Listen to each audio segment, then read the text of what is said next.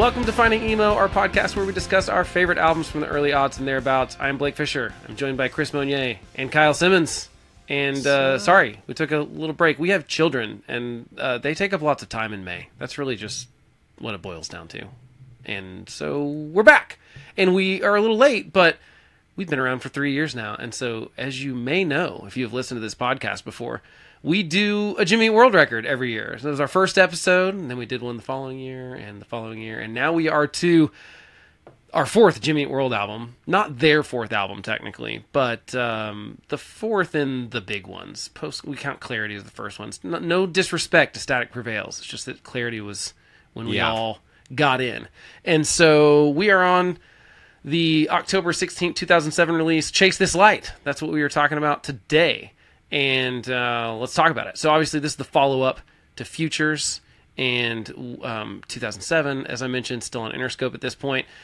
Uh, this is basically the first album that these guys recorded at their, what they call Unit two, their sort of practice space, studio, big open room thing.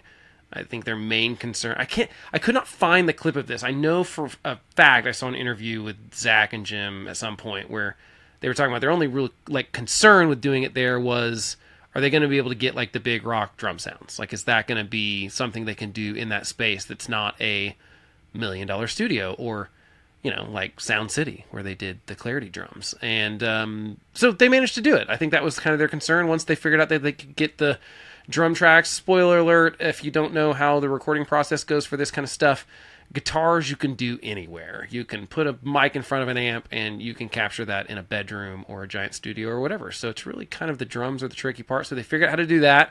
And um, Butch Vig was an executive producer. So Butch Vig of the nineties fame. And uh, he, he's done a few a few albums, right? Um, yeah, he's pretty and big deal. He was an executive producer, so he wasn't in the studio much. Uh, in the sessions, but they kind of like sent stuff back and forth and he'd give notes on it and stuff. Um, uh, Chris Testa, I guess that's how we pronounce it, engineered it with Jim Adkins, the singer and songwriter and lead singer of Jimmy Eat World. Uh, and I think he's gotten just better and better as he's gone, as he has a sweet spot to do it in. Uh, so yeah, they basically made this record for the most part at uh, Unit two. And John Fields is another producer who helped produce several of the tracks as well. Um, he's done a ton of stuff too. If you look at his Wikipedia and or um, whatever the what, why did I just draw a blank on the uh, all music dot com? That's like the I M D B for music, but he's got a lot of credits. So pretty cool uh, producing group. Uh, to they they've moved on from Trombino after the first two, and then we did the last one with uh, British dude. What's his name? Um, Gil Norton and uh, Butch Vig. So Jimmy Eat World swinging pretty big with the producers, I would say. Yeah, no doubt. Uh, yeah, so that's kind of, I mean, that's really essentially what I know about the record. The singles uh, on this one, uh, I think they released Big Casino as a, casino, uh, as a single and um, Always Be. And Here It Goes, I think, was also one, if I'm not mistaken. Mm. No, wasn't Here. It was L- just Always Lucky? Be. And I think it was just Big Casino and Always Be, maybe. No, no, there's a third one. Lucky? There is. Yeah. Feeling Lucky? Feeling Lucky. Okay. Feeling Lucky, yeah, yeah, it's number three. Okay, I didn't realize that was a single. So yeah, that's what I know about the album. Uh, you guys have any other tidbits that you found in the gigantic break between episodes? In the weeks and weeks and weeks. In the weeks. Yes. Zero uh, tidbits for me. Yeah. Uh, actually, I've got this some... probably... Oh. oh, go ahead. Well, I was just saying, this is probably the jerk. record I know the least about of theirs. But I mean, I love the record. I love the music. I just... Yeah. This is... What was this, two thousand seven? Yeah, two thousand seven. Yeah. I think, I okay, think well, we've discussed this before. This is around the time I, stop, I stopped memorizing every fact about yeah, every record I love. Uh, well, let's go to first impressions then. So, Kyle, do you want to go first and tell us about your first impressions back in two thousand seven? Uh, sure. I assume we all listened to it right when it came out.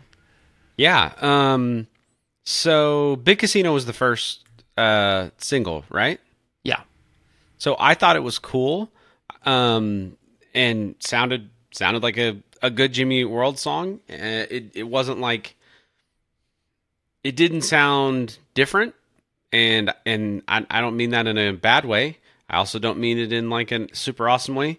But then I got the record and I remember loving it, like from from the moment that I first listened to it. And also, I I think you guys would agree, is it's fair to say that this has a little bit of a lighter tone than Futures. Futures, and, a little dark, oh yeah, yeah, yeah, definitely. And um, so. and I really enjoyed that aspect of this record. Still do. There's a lot of a lot of um, I don't know. I actually I think in general this record has a has a good vibe to it, and even Bleed American uh, has some really super sad moments. Um, oh yeah, and so like Hear this one, me? yeah, this one might be their most like, I don't know, not I don't want to say poppy, but you know, like happy. It feels happy go lucky, yeah, in a yeah. in a way. Like it feels skippy. bouncy and skippy. yeah, yeah. I don't know that. I don't yeah, know that anyone skippy. wants their music to be described as skippy, but we mean it in a good way. Oh yeah, it's totally. Not, yeah, no, I think I think you're right, Kyle. I think it was definitely like a. Futures was definitely, I don't want to call it dark. That's not really even the right word for it. Heavy. But it was a little bit more tonally dark because it had, um, you know, even like Nothing Wrong and yep. whatever track two and even the intro to Futures and stuff. Like, you know, and it had pain. more, yeah, pain. pain and stuff. It had some like, some heavier sort of stuff, not just like lyrically too. But his lyrics are always, I mean, like, Sweetness is not a happy song. It just feels like it is one. So, but this time it, it kind of felt like we, we definitely got that side of stuff, a little bit more of the praise chorus. There's not sweetness. Quite a drugs or me on this record.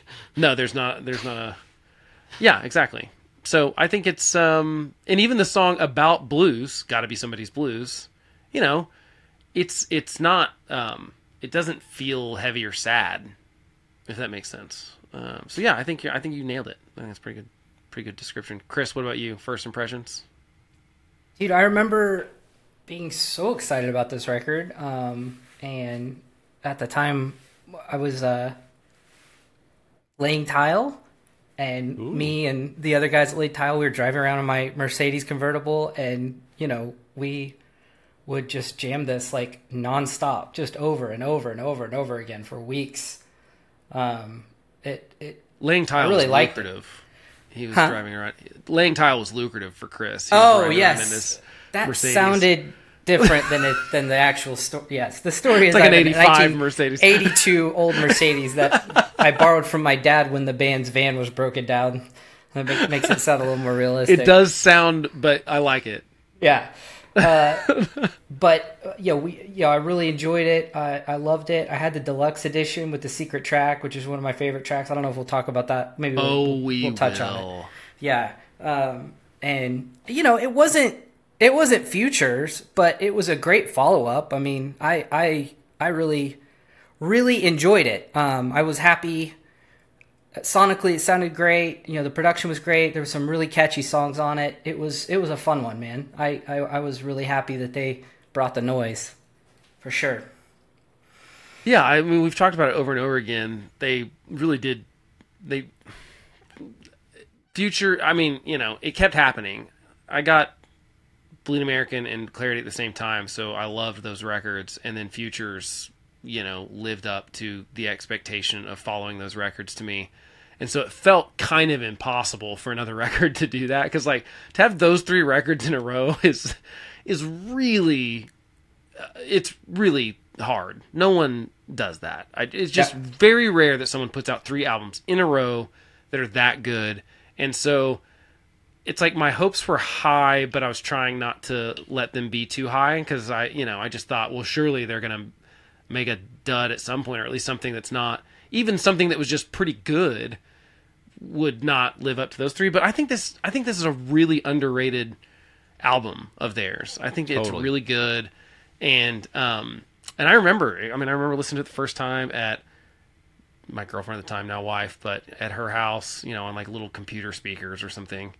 Um, and just being like, no, I just got, I need to sit here and soak this thing in. uh, that's that's what I do, you know. It's like you want to. We listen actually to the whole just thing. Sat down and listened to albums back then, and that was the yeah. only thing on our agenda. Yeah. Um, so I really liked it. I really, I think it. Um, again, all, they always do great opening tracks that I feel like do a good job at setting up kind of what the record's going to be about. I feel like they do a, a, a really good job of laying out, hey, this is kind of a good example of what the rest of this album's going to bring, even though generally it always rocks harder than the maybe the rest of the right of the record, and I think that's fair in this case too. Um, but yeah, I really like it. I was um, just always excited to get a new Jimmy Eat World record, especially since four records like this in eight years is pretty good clip, I'd say. That's the other thing about oh, the fact yeah. that they were putting out really good records, just that they were doing it every two years. And a lot of my other favorite bands, you know, might wait four or five years between records and stuff. I mean, like, to put it in perspective, another band that I think pretty much knocks it out of the park on almost every album they've made is Third Eye Blind, but it took them twenty-five oh, years or something to make five records. Yeah. It's like, you know, they're just like five years between each one. And um, so I'm, you know, they just keep doing it, and really they've kept doing it since then. I, I do feel like these four were exceptionally good records though, um, to put out in a row. And so, yeah, first impressions, I liked it. I haven't not liked anything. I'm, I'm probably a homer for, uh, for Jimmy Eat World. I'm definitely, uh, all, but I mean, I, I've, as time goes by though, sometimes albums don't hold up as well, and this one has not fallen prey to that at all, I don't think. I think Whoa, it's really spoilers, good. Blake. Yeah. I know, sorry. We'll, Save we'll it there. for the pod, man. Holy okay, my gosh, sorry. We'll get to that point, I guess. Okay, well, let's talk about... So many uh, middle-aged men are turning off their pod, just... their iPhones now, like, oh, well. Well, never mind, now that I know he likes Can't it. Can't listen to the end. Yeah, whatever, I don't even Why need this. Why even listen to the rest of this? Um... All right, well, let's get past first impressions and let's get right back into track by track, if y'all want to. All right, this is track one, the aforementioned Big Casino. Got an old guitar I've had for years, I'd let you buy. And I'll tell you something else that you ain't dead enough to know. There's still some living left when you're proud. Comes and goes. Get up, get up. Dance on the ceiling. Get up, get up. Boy, you must be dreaming. Rock on, young savior. Don't get up your hopes. I'll accept with poise, with grace, when they draw my name from the lottery. Chris, as always, is air drumming, so let's go to you first. Thoughts on Big Casino? They know how to open a record, don't they? Mm, they sure like they do. do it every time. Every Consistent. Time. Consistent. All, yep. Great opening track. Love the little drum shuffle. I, I feel like Rick is like coming in hot with the bass lines on this record, like hotter yes. than he ever has. And, it, you yeah. know, it, it's it's good. Um, I remember I us have... saying that to each other in two thousand seven, yeah. too. I remember like, being like... There's some can, yeah, sweet bass it. stuff on here. Yeah, um, yeah. And the tones, the to- the bass tone is sick. Like, I, I mean, like the, you know, the guy who made Nevermind made this record, so I'm not surprised he got some. You know, he he kissed the tone angel and got some sweet sounds out of these guys. Um, and then I just have to say, the Clarity fill coming out of the br- br- bridge, chef's kiss. I but I like that. That's Zach's signature fill. I love yeah. it. Like it's it's sixteen notes on a snare drum, and it's like, oh, that's Zach playing a song on Jimmy Eat World. Like you just yeah. know it when you hear it. Sometimes with guitar doing the same thing yeah. on a muted string thing. I love it. I think it's great. I like it's the, the, their signature thing. Um, do you ever you, you think they're like when they're like working out the song, they were like, should we do it? Should we do it? Should we, Should we do it again? Yeah. Uh, we gotta so do it once you're going to do that thing, right? Right? Well, that's a good question, because do you think they do the same thing with the get up, get up? I mean, because oh, they, uh, they no, have so many great crowd vocal yeah. parts yeah. and songs. I mean, like, the, if you have not been to a Jimmy Eat World show, which I think I've been to eleven now, um, the Sweetness Live, it, there is not, I don't know if there's a better crowd participation live song Uh, that I've ever seen. I just, I really, I don't know. It's so much fun, and they do it, they do it really well. And that's another part in this song that you, the whole crowd's going to sing that part as loud as they can. And I just wonder if J- does Jim know that when he writes that down? He's like, yeah, he's yeah. picturing being on stage. They're going to sing that back to me, and then I'm going. It's perfect. You don't even have to have. Tom doesn't even have to sing that part if he doesn't want to. I mean, they do. Yeah. I like that. tom yeah, stu- it's, it's, types for too. Me, crowd songs, it, it's Sweetness, and then just like just behind it, We Will Rock You by Queen. But they're about the same. Right there, yeah. Yeah. Yeah, but you can't see real Queen play that song live.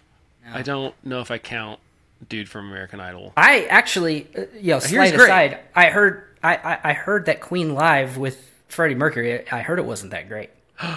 Well, I've they never, just do I'm so much in the studio yeah. that like yeah, I, apparently they in the seventies and eighties, you know, they, they yeah. couldn't really make you that magic happen quite as well. Pro yeah. Tools, all that kind of fun stuff. Yeah, but to, to, but to be able to hear him sing, oh yeah, oh, would have magical. Been a dream. Uh, yeah. yeah. So, uh, Kyle, what about you? First, first thoughts on the first track? Um, I mean, all the things that Chris said, I think. I think we all kind of were gushing there a little bit about how awesome it was. Uh, I don't know if you mentioned it, but the gigantic guitars in that chorus, they're huge. They're so big. Uh, and and yeah. they that's kind of a first track Jimmy Eat World thing too. You know, like we're going to turn it up to eleven. Um, I think there are so there are so many freaking good lines. You cut in right before... One, uh, back when I was younger, I was someone you'd have liked. I think that's a hilarious line because uh, I'm there. Yep. And um, I'll tell you something else you ain't dead enough to know. I love that line. And then I love the chorus. All the salt in the world couldn't yep. melt that ice. That is yep. just freaking awesome songwriting. The echoes are awesome. Uh, the drums are awesome. Awesome song. Love it. I think Jim got better as a lyricist the older he got. Oh, definitely. Like, because most of Clarity and even Bleed American is vague to the point of, I don't really know what this is about. Does that make sense? Like, yeah. I mean, some of it you do, some of it you don't. But, you know, I feel like in this album, it's all pretty clear, but he says it in such a great way. And this is, I don't know, I just really, I love the... Right after your line that you mentioned, like, got an old guitar I've had for years, I'd yeah, let you buy. Yeah. I just, I love the lyrics on this song. I think it's great. And it's obviously not, like, autobiographical, because they're not from Jersey, or what, doesn't he mention Jersey in there or whatever? Yeah. Yeah, he's uh, not a New Jersey success New Jersey story. New Jersey success yeah, story. Yeah. Not, he's an Arizona success story. But that doesn't flow off the tongue quite as well as New Jersey. Um, there is one thing about this song that's interesting that I've never... Um, I, I picked up right away because pre two thousand seven, I watched a lot of cable news. I, you know, back when it wasn't total garbage like it is now. And that hook line is note for note the same as Fox News's. Oh, really? Was, yeah, because I've got clips here that we're going to play. I had to make clips. Okay, so here's the big casino lick.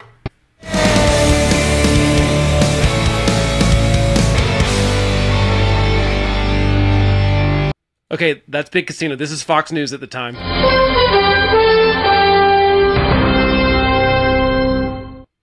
It's a different rhythm, but it's the same notes in the same order. And it's like, anyway, I just always heard it. That's interesting. And I was like, that's a weird thing. Um, but uh, I don't know. That was my dumb thing I heard. I don't think anyone's going to get sued for this or anything, but uh, you can't copyright that. But wow, that's the thing I remember about the song. I, but it's a great opening track. I absolutely love it. And Jim gets better at lyrics. Like I said, I think... Every album, mm. if that's fair. All right, let's go to track two. Track two is Let It Happen.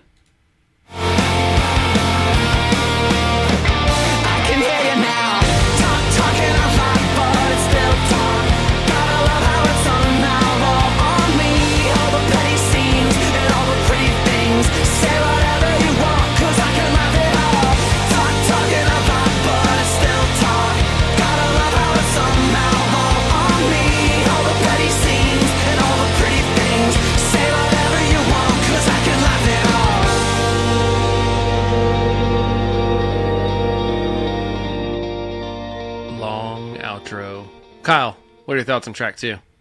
Great second track. I mean, it, it freaking rocks. I I love the I love the uh, laughing, uh, the singing laughs. The singing uh, laughs. Pull I, that off. Yeah, I, I'm yeah. actually really impressed. You you you got a thirty second clip without it, Blake. Well, I just I I like the outro of it. Oh, definitely. I, yeah. I just like I. it's it's hard to it was hard to find clips on this record. I also like it when people write lyrics like talk talking a lot, but it's still talk, because I can remember those lyrics and sing along yep. after not many listens. Uh, uh, but yeah, dude, yeah. It, it it freaking rocks. It's it's um, you know, I said it's not Futures Part Two, but like I don't think that this is so crazy. This song is so crazy far from something on Futures, but um, yeah, I really like it. That um. Pre that last chorus, those guitar parts are pretty future-y. That oh yeah, mm-hmm. that that whole bridge of guitars and stuff. I wanted to do that, and I was like, well, I can't just do all guitars. I've got to get some vocals in this clip. But that into the "I can hear you now" with everything dropping out. I love that part. It's really cool, and um, yeah, they they always manage to take it. Uh, they t- well, I mean, maybe not always, but they always like somehow they open with these huge tracks. Like Bleed American and Big Casino and Futures. And then they somehow ramp it up. It's not in a like rockier sense necessarily, but like in an energy kind of thing. And this does it well. And Praise Chorus did it well. And I mean, they, they're just really good at track order too. We've, have we ever complained about the track order on a Jimmy World record? I don't think we about have, Drugs like, or Me, but yeah, not the, or no, Night Drive, Night Drive, How the song, you, but not Chris. The order. It was in the right spot. It's in the perfect spot for that song. Uh, Chris, what are your thoughts on... In the trash. He's still... I, it's grown on me more, as we talked about. Okay, what are your thoughts on Let It Happen, though? Uh, yeah, same things you guys say. I love the fancy guitar lick, the four on the floor on the verse, the classic Jimmy Eat World clean guitar. Um, and, man, when, when, when Jim harmonizes with the ladies, it's magic. Just love it when they get the, with the, get the female vocalists on some of those choruses. Yeah. Um, I also had the note about the ha-has, like, how did they pull that off? Like, let's laugh in the song, and but we'll do it, like, melodically. And I, I'm sure everybody's like, oh, what? And then he did it, and I was like, oh, actually, that, oh, yeah, that yeah, It seems like something that, this feels exactly like the kind of thing that happened all the time, where someone pitches something, and you're like, it's a terrible idea, but we'll try it. Because that was kind of the rule, at least with yeah. us, Chris. It was like, we'll oh, try absolutely. anything, and then we'll all listen to it and go, yay or nay.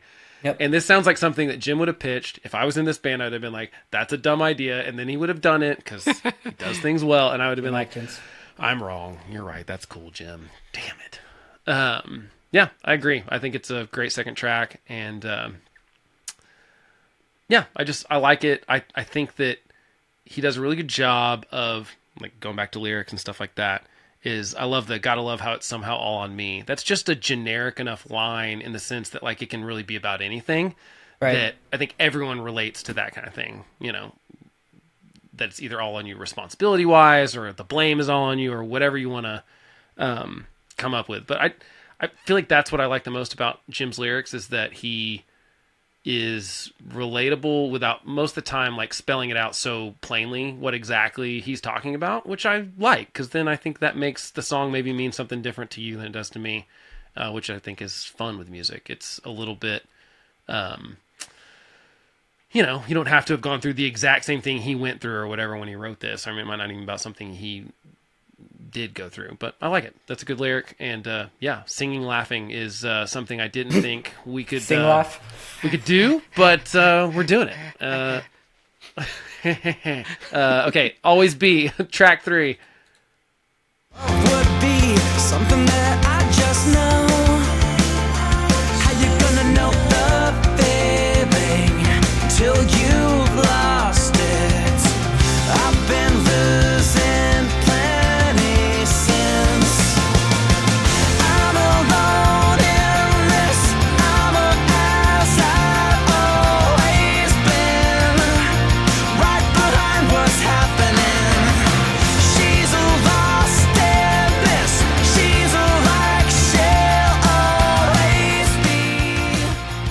Chris Monier, thoughts on Always Be?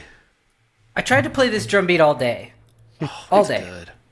But I do you think he's really playing the hats? I could not do it. I think it's I think it's two tracks. Okay, okay, okay.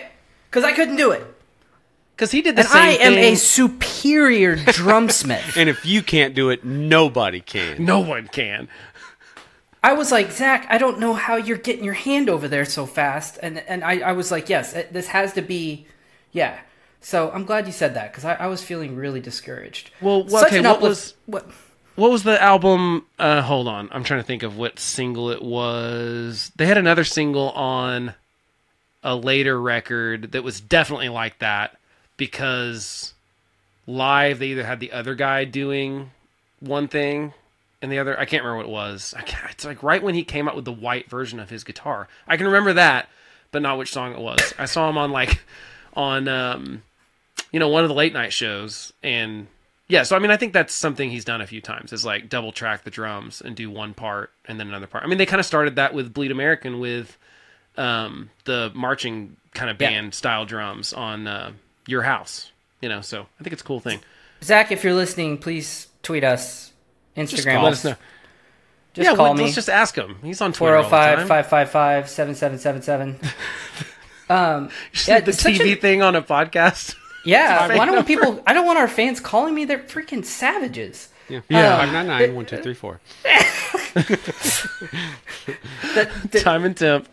Uh, oh yeah, yeah, yeah. I still call, like when I'm testing the phone, I yep. still call that, even from Texas, and everybody's like, "What is that? What is Boatman's Bank?" I'm just kidding. It's not Boatman's Bank anymore, it but it was. Oh uh, my gosh! Only people in Oklahoma City are gonna know what the heck we're talking about. But yeah, it's an uplifting song, just soaring chorus with the synth and the tambourine. Um, pulls it all together. The background vocals are absolutely lovely. Oh, so just, good on the background vocals. Mm. All through the song, you know? It's just like little touches, little candy, as as Kyle always says. Um, and I think, to me, this song is like a like a really cool hybrid of like kind of the way that Jimmy Eat World was evolving, but also some callbacks to their older sound. It's like a nice mix, which is probably why it's the second single. It was a, it was a great single for like for fans of Jimmy Eat World. Like, this is kind of what you dig, but it's got a new thing. Um, and I just love the line, "She's a light, she'll always be a little far for me to reach." Aww, good line. Yeah, I love this song. It's one of my favorite Jimmy Eat World songs. It's yeah, it's just got like like it's really poppy. I mean, for in a great way, um, but it's got that kind of emotion to it too that's mm. really good, um, and the ba- yeah just everything about it, the background vocals, the choruses are great, the drums are awesome, love all the guitar stuff, the little palm muty th- I mean, there's, there's like nothing bad in this song, and lyrically yeah it's fantastic. I love the "one of us uh, has to drive, one of us gets to think."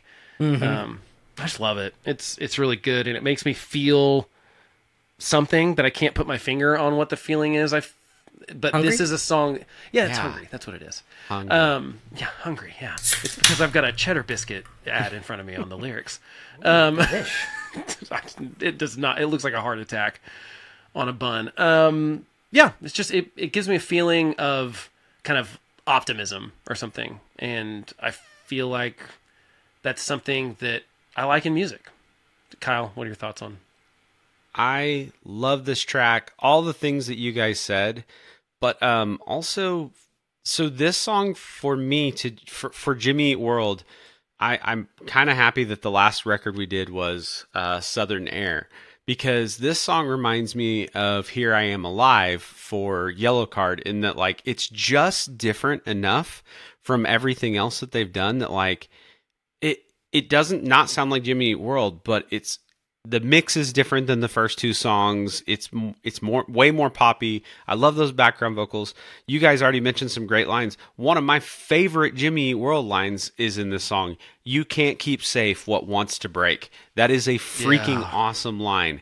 Uh, yeah, the the background vocals. I was going to ask you guys, I'm not good at picking out sounds. There's a percussion at the end of the chorus that's that sounds kind of like claps, but it's more like I, I know that it's more it's verb oh, on yeah. something, I think, you know.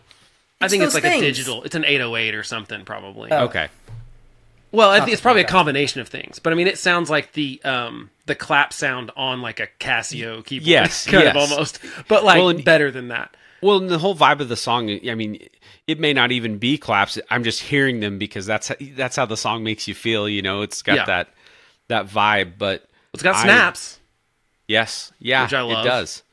Uh, is is the ba- is the repeating background? That is that is that a lady?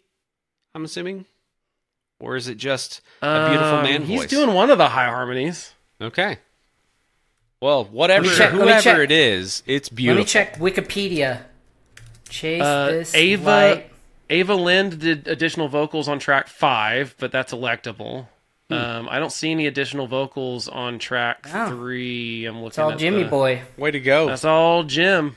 Way to go, Jimbo. Um, John Fields did some stuff, but not on this track. Um, no, yeah, that's. Uh, oh wait, hold on. He did. Um, additional production on tracks one through three, and that makes sense because Fields is kind of a synthy guy. Like he's good at synths and, okay. and that kind of thing. Um, and so I bet he's got his hands on this track quite a bit because it's got some cool, like it's very polished sounding. Yeah, definitely. Well, and, and we, know, ta- we were talking about this record being, you know, maybe a little bit happier. There's a yeah. couple. There, there's at least one other track I think that sounds similar to this one, you know? Yeah. It's got this vibe. And I don't want to say it's not quite dancey. It's just feel good. Here It Goes you know? is kind of dancey. What's that? If that's what you're talking Here It Goes is kind of dancey, yeah. if that's what you're talking about. Yeah, I would yeah. agree with that. No, it does, but it feels um It feels, feels good. Like has some more levity than some of the other Wait, is that the right word? Levity? When it's sure. right? No, because I'm just making sure I'm like a, trying to use a big word and I might have used it wrong. Uh then Like anything did on Futures, for sure. Yeah, yeah. You know, I'm not and, sure that levity's correct. It's not levity. Damn it. That is the humor, oh, brevity. Especially the treatment of serious matter with humor. I don't think this song's funny. Okay, it's not levity then. It's, dang it. Is it brevity? No, it's not brevity. Concise it's like, and exact. No, it's not brevity. Yeah, it's brevity. yeah. I'm not, okay. No, but it is like there's a okay. There, that that feeling was not on Futures for sure. Love no Futures. No, Don't no, no, no. Bleed American had some of it. Like Praise Chorus is kind of a little bit of yeah. that, but it felt just more of like a straight rock song. But like the, that repeating chorus at the end of Praise Chorus, where they're singing all the lyrics of all the songs, like that has a real feel good feeling to it. Mm-hmm. Um, and then you know, Sweetness certainly has it. But it's more of a driving. I mean, that's just yeah. like it's like winding up a toy and letting it go kind of thing is what Sweetness feels like to me. Um, but this has kind of a, your, uh, the the Yellow Card comparison was great because you're right. Mm-hmm. It was like just different enough, and it's I think part of it is the the muted kind of clean guitars where we had just have a lot more space yeah. for the drums yep. and bass and snaps. And background vocals and things like that when you don't have big crunchy, especially because Dr- Jimmy Eat World does drop D in almost everything, and so you put overdrive on a drop D tuned guitar, and it's like it's it's filling in a lot of that space. And yeah, I just I love this track. I think it's um, fantastic, and I do remember like hearing it first time and just being like, man, that's really good. Yeah. Um, this is the one of those records. The video's fun too. It is fun. Video. They're in that museum. Yeah. It's a cute. It's a. It is a. It does it. It adds to the feeling. Like they nailed it with, with the video. Yes, the yes, yes. That's a perfect way to put it. And this was a record. I forgot to mention this on the first impressions. This was a record that um, I had a buddy over playing poker like a couple weeks before it came out, maybe three weeks. And he was, they were label mates. And so he had I a copy of the that. record. And I was like, I can't do it. I'm gonna. It was like I was like I was like I can't do it. Close enough like, that you waited. I'm close enough that I'm just gonna wait and get it on the day, like because that's how like excited I was. I was like I can't like just listen to it over a poker night. Like I need to. Um, he was like I've got it in my car. I was just like I can't. You know, just I Blake's can't being Blake's being modest. His buddy is Bruce Springsteen. It was that's, Bruce Springsteen. Yeah. He was just the boss was at his house playing. He's poker. The New Jersey success story. See, yeah, bring it back. The bot knows not. I'm not friends with the boss, unfortunately. Um, you'd be that'd be a good solid. If I've always said like I don't want to really meet celebrities. I don't really care that much about celebrities. So my thought is like, who would I want to sit down and have a poker night with? I think Bruce Bing, he'd be a pretty good poker. I think night. He'd be a solid hang. hang. Yeah. Jim yeah. Adkins would be too, though. I would yeah, love to have right. a poker night with Jim Adkins. Christopher Nolan, he'd be on my list. Just pick his brain. About he, Batman movies. He'd be on another level. He'd hate me. He would hate you. He'd hate he would me hate me. Sure. I, I found out that a friend of mine had a, like a, I don't know, internship or something like that where she worked at Warner Brothers and her office was next door to Chris Nolan's while he was making The Dark Knight. What or Dark Knight Rises. Shite. She was like, he had a full size Batman costume. I was like, what? I was like, and like she had no idea. I, she was like, I, I don't know. I mean, it's just yeah. It's just I'm picturing us playing poker with Christopher Nolan right now, and and like let's just remove the Batman element because that's the only way I'm going to relate to that guy on an intellectual level at all. And, no, yeah, I'm, for sure. I'm like, yeah. hey, so um, that spinny thing at the end of Inception, the spin when he's spinning it. Give me the lowdown. Um, Is he dreaming? I, he was that it. What's with that? He was. He was. It was spinning, huh? Just like the Chris Farley interviews on Saturday Night Live. Yeah, dude, that movie's about that? dreams, huh, Chris? I think I figured yeah. you out, man. I might be out of my league. You, um, I know you wrote that for smart people, but I, I'm with you, man. I'm I got it. In my fantasy poker, I might have to take Chris Nolan off the table because you might. I might sound like Chris Farley on Saturday Night Live interviewing oh, yeah, Paul McCartney. I'm, I'm not. Gonna, okay. I'm not giving that guy any stimulating conversation. Can be like, get rid of this idiot. Okay, let's go to track four. Carry you. Roll down the windows, let the cold air come in. Yeah, slap my face just to feel, to feel you somehow again. Again, yeah, yeah, yeah. I could never be the one that you once. Don't ask. Well, here's to living in the moment, 'cause it passed. I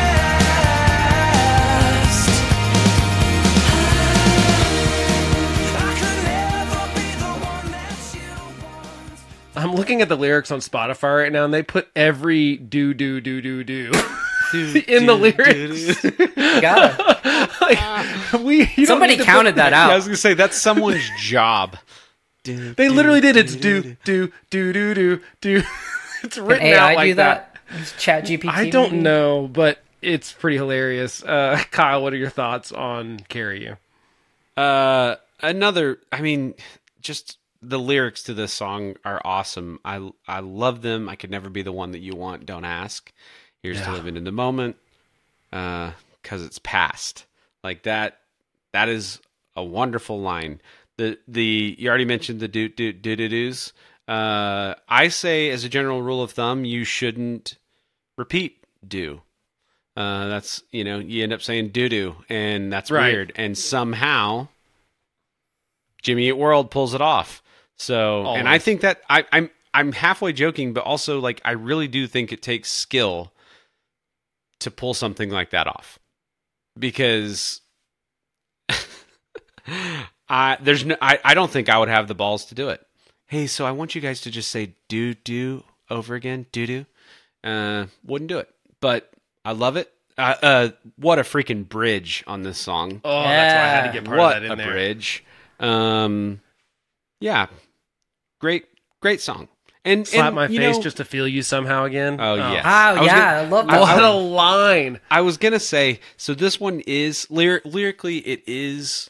Kind kind of sad, but the vibe the the vibe of the song makes it less so. So I they're really, really good at that. Yeah, sad yeah. lyrics if you just read them, but happy. It's not as much as Motion City. Motion City takes it uh, to a yeah. different level yeah, yeah. of depressing lyrics if you read them, but really fun pop songs. But this they this has the perfect because that bridge makes me feel a little bit of the feeling that I get from the lyrics a little totally. bit. Like it has that.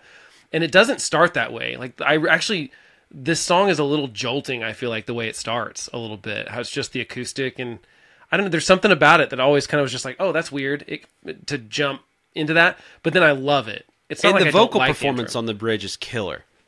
Um, yeah. And then the in the the again the again, you know, just gets yep. me every freaking time. The delivery on that is so great. Well, going back to the, the lyrics thing, I think it gets better as a vocalist, too. And I think that this is kind of... I, okay, I've always said I think there was kind of a delineation between on Clarity and Bleed American with uh, Trombino.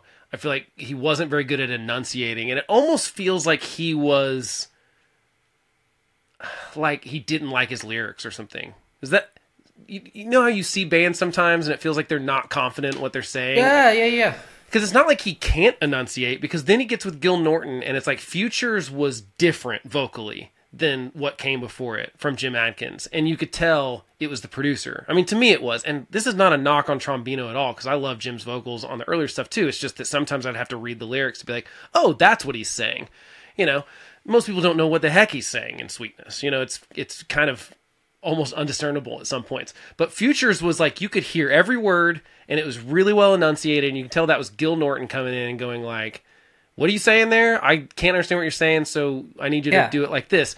And from then on, without Gil Norton, Jim Adkins has sang like he's sang on Futures, I feel like. And so, to me, this is kind of, I don't know, him kind of coming out and being, a, I feel like it put more emphasis on the lyrics, maybe, than before. And I don't know if it's just from the enunciation, but it's almost like he had a, I feel like he had a confidence that he didn't before. And maybe that's, I'm, maybe I'm totally reading the situation wrong, but that's what it always felt like to me, is that Futures marked a point where yeah. Jim became like, he was kind of well, like, Gil, you're right, that's how I should sing.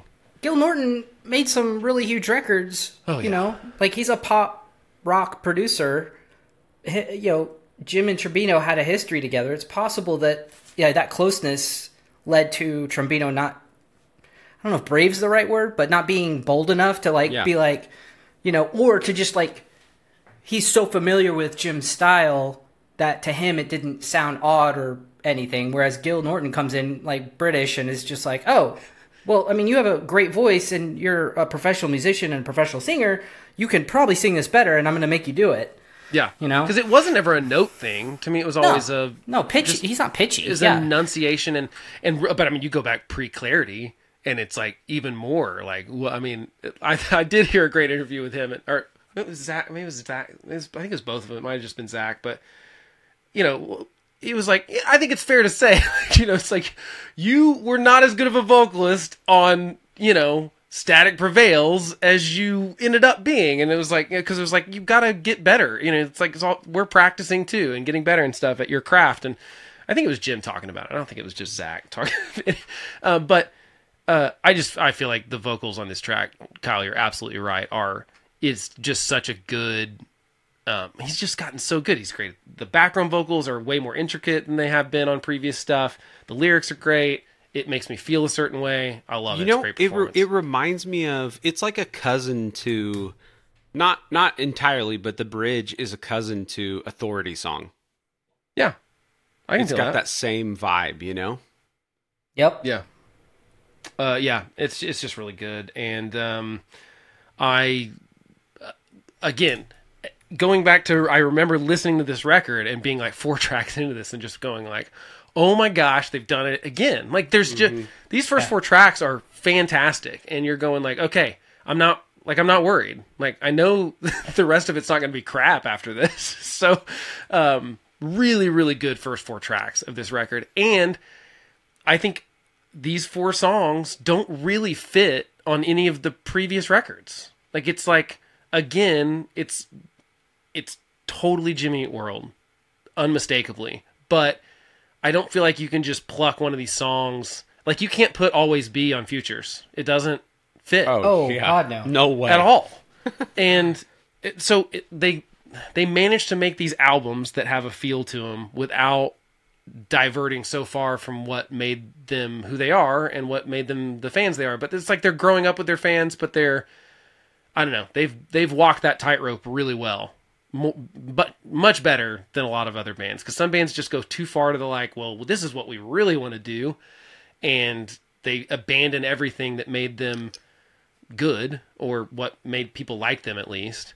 And then some people just do the same thing over and over again, and people just kind of tire of it. It's like you, you know, you know what to expect.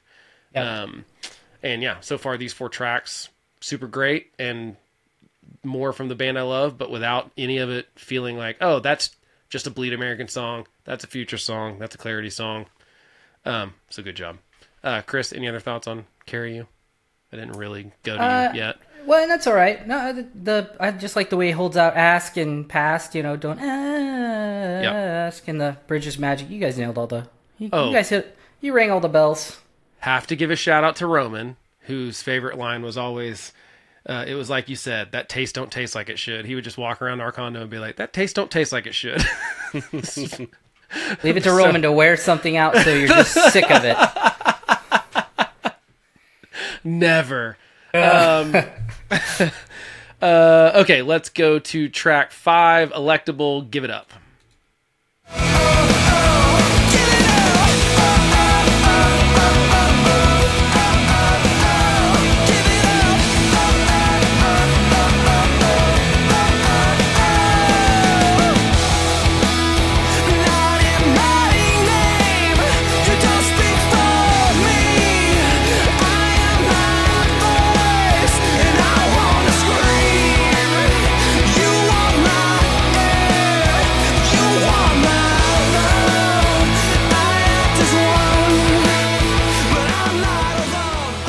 Chris Monnier, thoughts on Electable?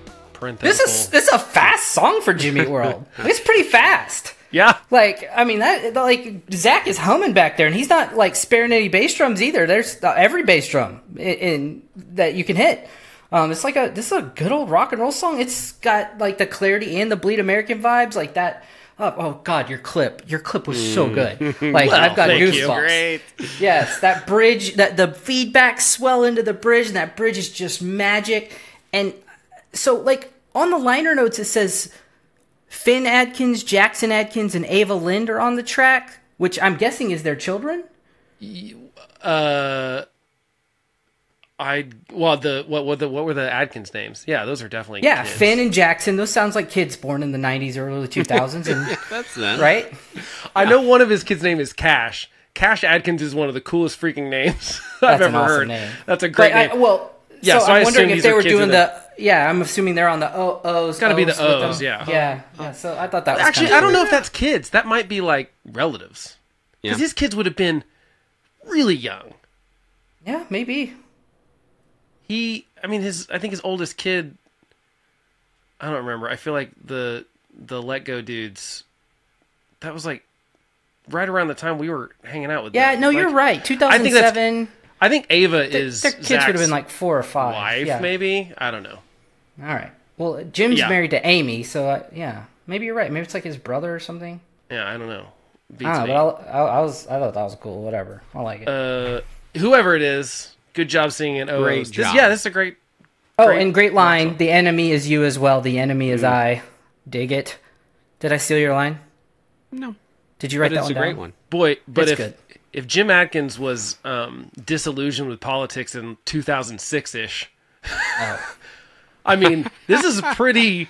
This is pretty... Um, foreshadowing, I would say. Uh, the the line about give up repeating the facts, fact can be arranged. I mean, how, like, is that not today? Like right now, that like everyone just gets to make. And it's specific. I mean, this is clearly political. I mean, it's called Electable. um, I don't think it's too hard of a stretch, but I mean, like that's so uh, exactly what we're dealing with now. It's just you know people getting to choose their own facts, choose your own adventure, politics style. Um. So, if, if only we could go back to two thousand seven, guys. I know. We didn't know, know what we had. Those we were the know. days. I God. mean, things were things just were heating up. Um, I had like I had all these like like George W. Bush shirts about like how crazy he was and like I hated him, and now I'm just like I miss him so much. Just nice. for like He's an such adult. a sweet man. If you do kind of go back and you're just like, wow, like. I mean, all he did was start a war in Iraq. It's just he meant his intentions were good. Yeah, it's a good dude. Oh, comparatively, it is like it's it's almost like it, it's just like if someone would have told you in two thousand seven when this record came out, like, oh, speaking of Electable, this is going to happen in the next sixteen years. this, we're, is well, gonna, this is going to age well, Jim. We're recording this on the day that Trump was arraigned in a federal yeah. court in Miami, yeah, exactly. so, yeah. so it's so, kind of peak, uh, you know, craziness. Yeah, except we keep saying that, Chris. We keep saying it's peak. Well, it technically and... has to be the peak as of today. You well, know, it's yeah, like that, but... that Simpsons quote, like, worst day of your life so far. Yeah, so far. uh, okay, Kyle, any any thoughts on Electable? Uh... I mean, dude, the clip you picked was perfect. The freaking da da da, the metal yeah. guitar line yep. is just so freaking awesome. Also, just, I mean, you got the monies, and it is such a flex to put strings in something and have them that low at the end there. Like, yeah. you can barely hear them, and there is an orchestra like, playing. yeah. And yeah, by the Chris way, turn it, turn it down. Sign language. Turn it down. You talked about oh. bass, and John Fields does get a bass, additional bass on this. Oh. But I'm like, I only hear one bass. Does it mean yeah. that he played bass on this track, or... I don't know. He played string by that, string bass. Maybe. I mean, it could be. I don't know. Yeah. Anyway. Oh, no, it's a stand-up bass. Yeah. It's on freaking rocks. Boom, boom, boom, boom, boom, boom. Uh, yeah. All there's always a good rocker on there, and this is as close to like a punk rock song we get from them. Post. I mean, Bleed American is probably the closest thing to it. Maybe. Well, dude, that like that the actual a... Bleed American track. That that freaking that bridge that and that guitar part, that is a headbanger. That is a swirl oh, yeah. your long hair around headbanger, dude. Dude, I yeah. wish like one of us could win the lottery and just like have them play at a and be like us pick the pick the and set pick list. The deep yeah, yeah. The deep cuts. This is what like, you're playing. You guys get six weeks to practice, but you have to play these songs. You get a million dollars, half before well, you play, half here's the after. Thing. I mean, you could. If you're Jimmy Eat World, you could do that tour, right? I mean, there's no reason you couldn't do like the deep cuts short tour where you just play like, oh. like you you sell it out. I'm sure. I mean, not as many people as would. Oh, although, Kyle, we went. Kyle and I went and saw Weezer the other night, and Modest Mouse opened for them, who I never really liked, but like, oh, admittedly, Float On is a banger. And they didn't play it. They were just like, peace. No! They did not play Float They didn't on. Play oh it. Oh my god. You guys aren't not a surf. Like, play the hit. I hate you. Yeah, I mean, it's like the only reason you're even playing that show with Weezer is yeah, because of that, that song. song. Yep. No one... I mean, they had a couple other songs that were like minor hits, but that was their huge song. It's freaking sampled in new songs now. Oh, I mean, dude. That, I mean, that's what I was going to say. And actually, my question is, do you think they made more money off of them playing it or Lupe Fiasco sampling it? Lupe. Oh, yeah, I don't I mean, know. That's was, my assumption. Wait, wait. I would say... I mean, I guess you have to do, like... If you mean straight royalties, Lupe for sure, but, like... I don't know. That song was everywhere in two thousand. But was it everywhere because they were tied to Oklahoma in a way? That I, I don't know. I didn't know I they were tied to Oklahoma at all. Yeah, no, I, thought, I, I thought that he was. No, I don't think I thought I the lead know. Singer was. Wasn't he an A C M guy? I don't, I don't think, think so. so. No, you're thinking of Horse Thief. Am I? Maybe. They're tied to Kyle A C M. Mixed up Horse Thief and Modest. Well, this, it's got an animal in it. I don't know. It's got a, uh, Horse Thief, Modest Mouse. If I, I know anything see... about Kyle, he's always getting animals mixed up. What's animal the little one bands. With the like little whiskers? They like cheese. Horse, right? The point yes. is, if you did, if you did a, uh, you could do a thousand. I guarantee Jimmy Eat World will do a thousand person venue with slightly higher ticket prices and be like, "Hey, we're doing the we're doing the deep cuts. You're going to get to hear this track. You're going to get to hear some great songs or what that if, you don't like, otherwise did, get to." They like they per city, like a crowdsource thing. Like here, okay, here's fifty songs. You have to pick from these fifty, and every city gets to vote on their set list. That'd be freaking awesome too. It'd be hard to practice for, but it would be. Uh, Weezer did something cool, and they're like acoustic thing in the middle where it's just Rivers. He was like, on this tour, I'm going to do a different song for this spot every night because oh, cool. we've got so many songs that like we can't yeah. play them all. But we got um, Across the Sea, just Rivers acoustic. It oh, was pretty great. That is uh, perfect. Yeah, it was pretty it cool. It was. Man, um, I, I, I, everybody I know from Oklahoma was like, "Chris, are you here?" And I was like, "I didn't realize this was going to be such a big show." Uh, like everybody ev- went. Is it, it was, was it at the zoo? Packed. It was packed at the zoo. Yeah. Okay. I, for, I, so you guys like the zoo is like those shows are great because it seems like that's the place to be. Okay. I need but to come this up was for a least. Good one. I think this was the least great as far as like I was uncomfortable with how packed it was. It was. It was. Where were you? It was packed. Kyle. So I didn't even get. Side note, what we were talking, should have talked about this off pod, but I didn't even get your text message until after I left because everyone on it there, it through. Was so packed yeah. and everyone was on their phone. I had no service. Yeah, I think I was, either. I was on the left side of the soundboard. So I was like, oh, and I was right, on the right side. Yeah. I was right oh, okay. by you just on the other side, but it was so packed. Also, I am gonna I'm gonna ring a bell real quick, and I'm sorry, yep. guys. I'm do I'm it. gonna do it, but I'm an old man, and I'm gonna say an old man thing.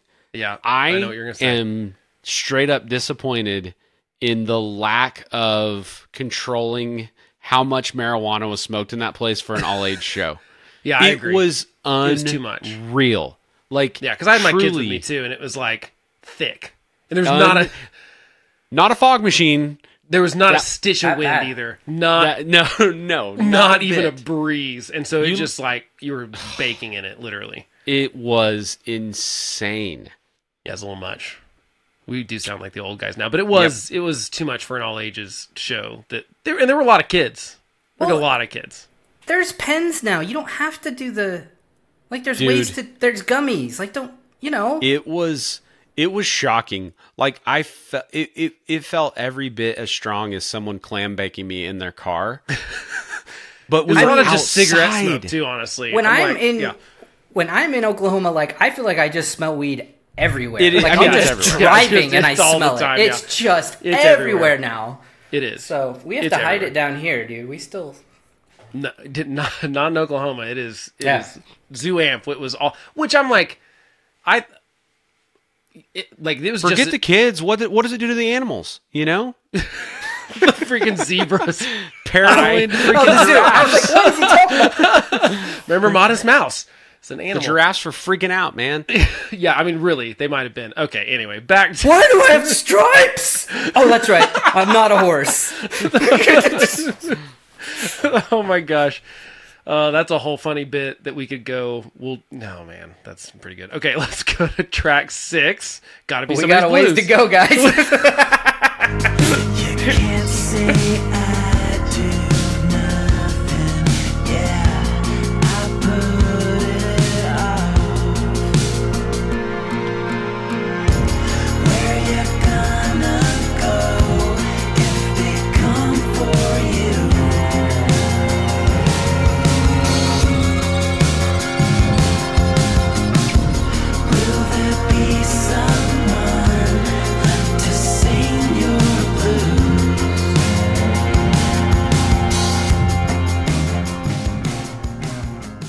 I just have to, first note I've got to put out there, David Campbell did the strings for this, who is like the best pop song string arranger ever. Excellent There's job. no one better than him. He's like, go look at his Wikipedia page. It's just hit after hit after hit.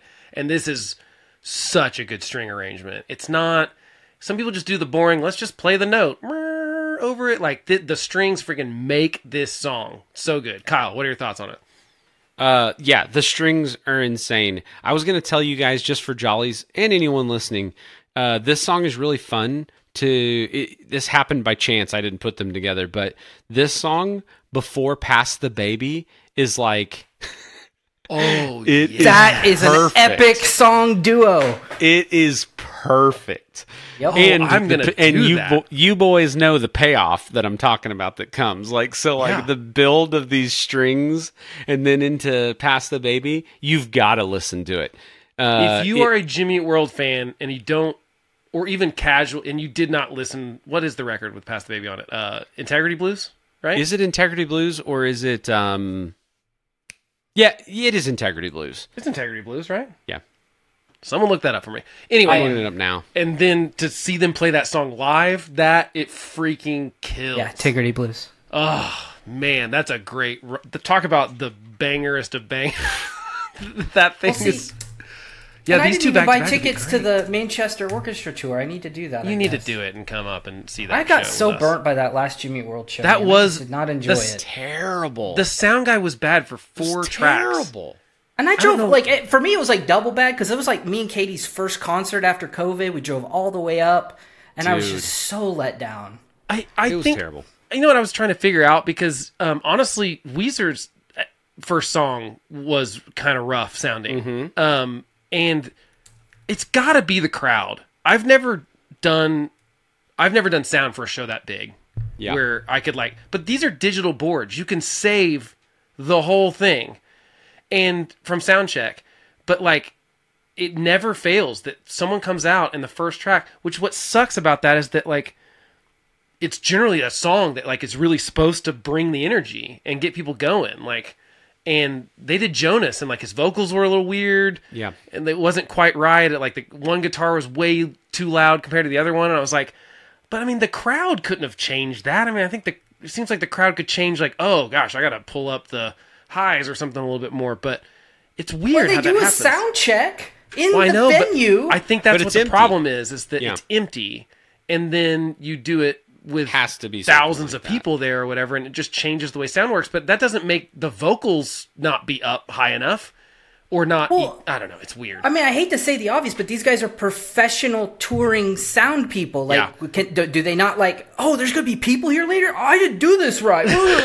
like, I'll give you, I'll give you half a song. But I, it was the last time we saw Jimmy Eat World, it took four songs for some reason. I don't know if it something went bad. wrong. It was bad for four songs. And I'm talking like, I don't think the bass was in the mix for the first song because they when they opened with Futures and it was like it's terrible. Without any Worst bass that song sounded. It was not. No, we left. Not. I was like, no. Nope.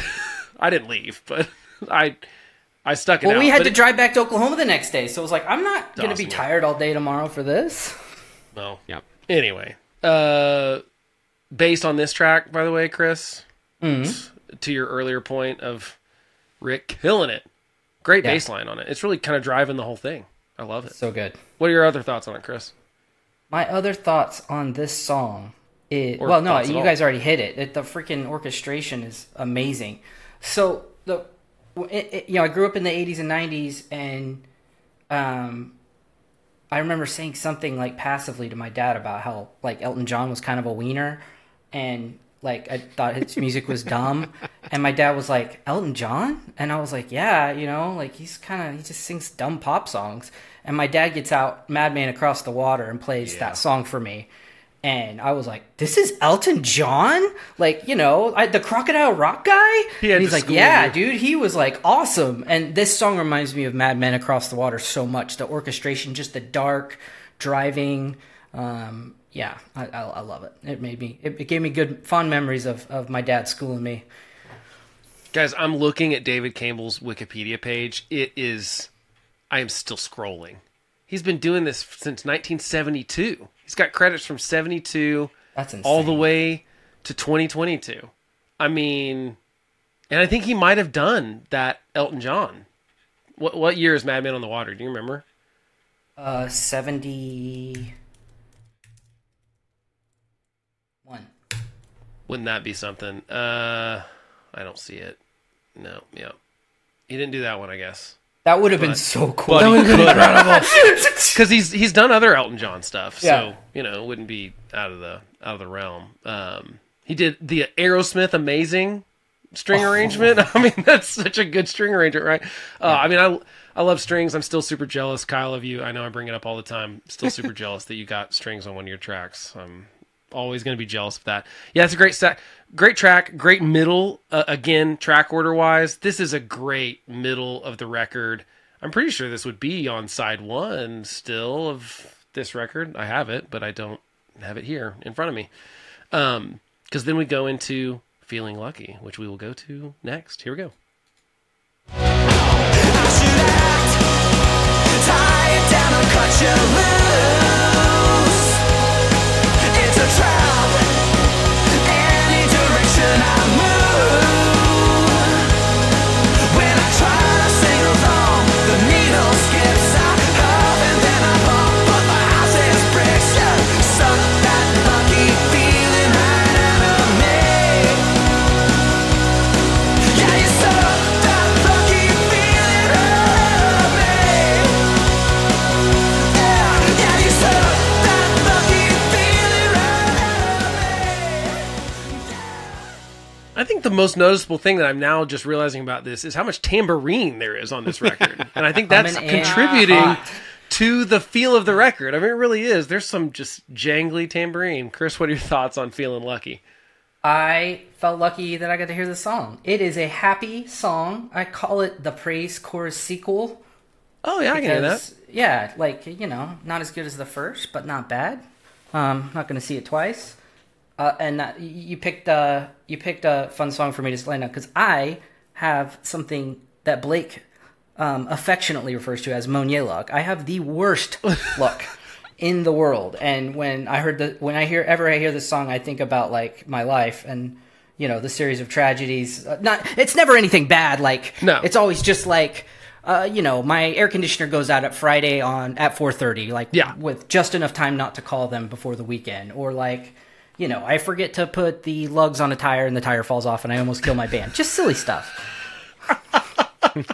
But you handled the driving when that happened very well. You I, yeah. handle yourself well in an emergency. I yeah, we also of my own making. Emergen- yes.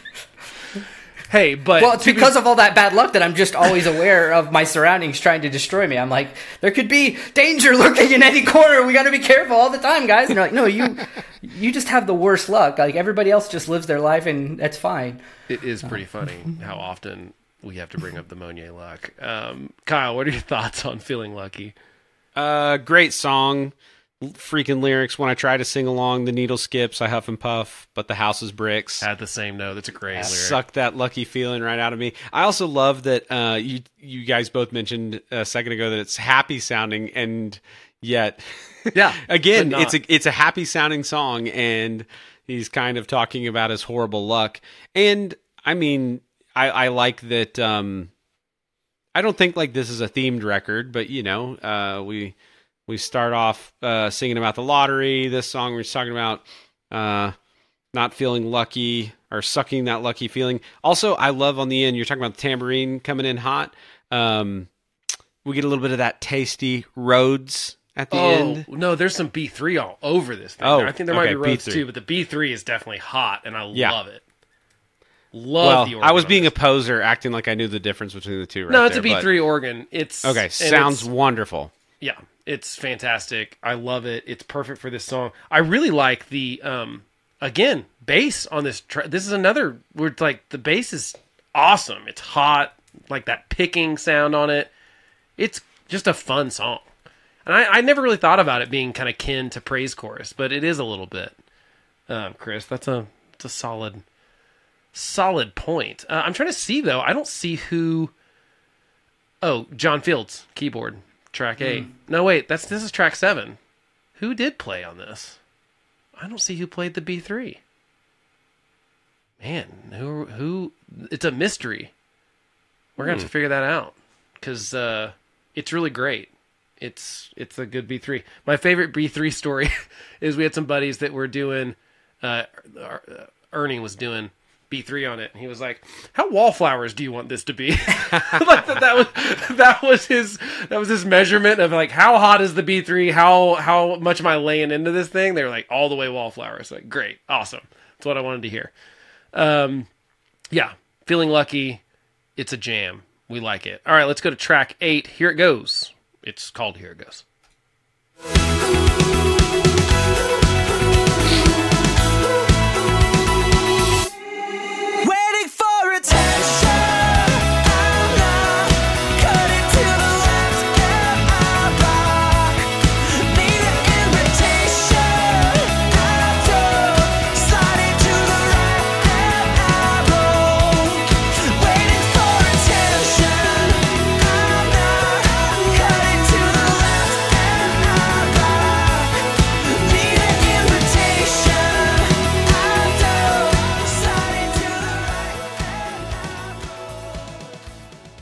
Chris, you're a drummer. There's got to be a name for that beat where you do the, you know, sixteenths on the hat and then you ta ta ta. It's like sort of syncopated, but not. I mean, I love yeah. that kind of beat, and it's oh, great yeah, on this track. Yeah, yeah. Uh, I mean, I put it slaps. That works. That's a technical Ooh, term. Technical. Um, yeah. Bass line slaps. Yeah. Um, and yeah, uh, verse two. I feel like. Rick was like, "Hey, you guys know I can actually like play the bass, right? Like, do you want me to just show you?" And then he did that verse. It's freaking magic, and the outro is magic. Rick's a god. I didn't yeah. What's even know. weird? What's weird is that like, like a lot of rock music, the bass can kind of get forgotten because it just you're playing straight eighths or whatever. It's like you know, I'm trying to think of like what you could have done to make the bass more impressive on their prior records. I don't think there is something because, you know, it's like mostly following the rhythm guitars. It's kind of another, it's the low end of those yeah. rhythm guitars and stuff. So like Bleed American, it's playing the same rhythm as the guitars, really, for the most part. Um, you know, and so it's not like I'm like, oh, there's places for improvement. But it's just weird that like it felt like this album all of a sudden was just like, we're going to let him do some stuff. And he kind had of the opportunities to groove. Yeah, it really, he just had more. And I don't, you know, I just wonder how that came about, because it feels like it happened all at once. It was just like, here we go. Let's give him all sorts of tasty bass licks on this record. And I like it. This is a great pop song. It's like, it's kind of dancey. I think that's what you were alluding to earlier, Kyle. Am I correct? Definitely. Okay. Well, I mean, this, this freaking song, dude, like, again, this one, you could not put this song on Futures, even though it is a killer song. Oh, it's a great song. It, you would be like, what is what happening? Is happening? Yeah. uh, it's not but, good. But this is like straight up all the way through pop magic ear candy is what I have written down. It is just, it is, it's a treat, man. It's, it's yeah. a lovely treat. Um, the bass line is grooving. Also the freaking, the, the guitar line. Just, yeah. yeah.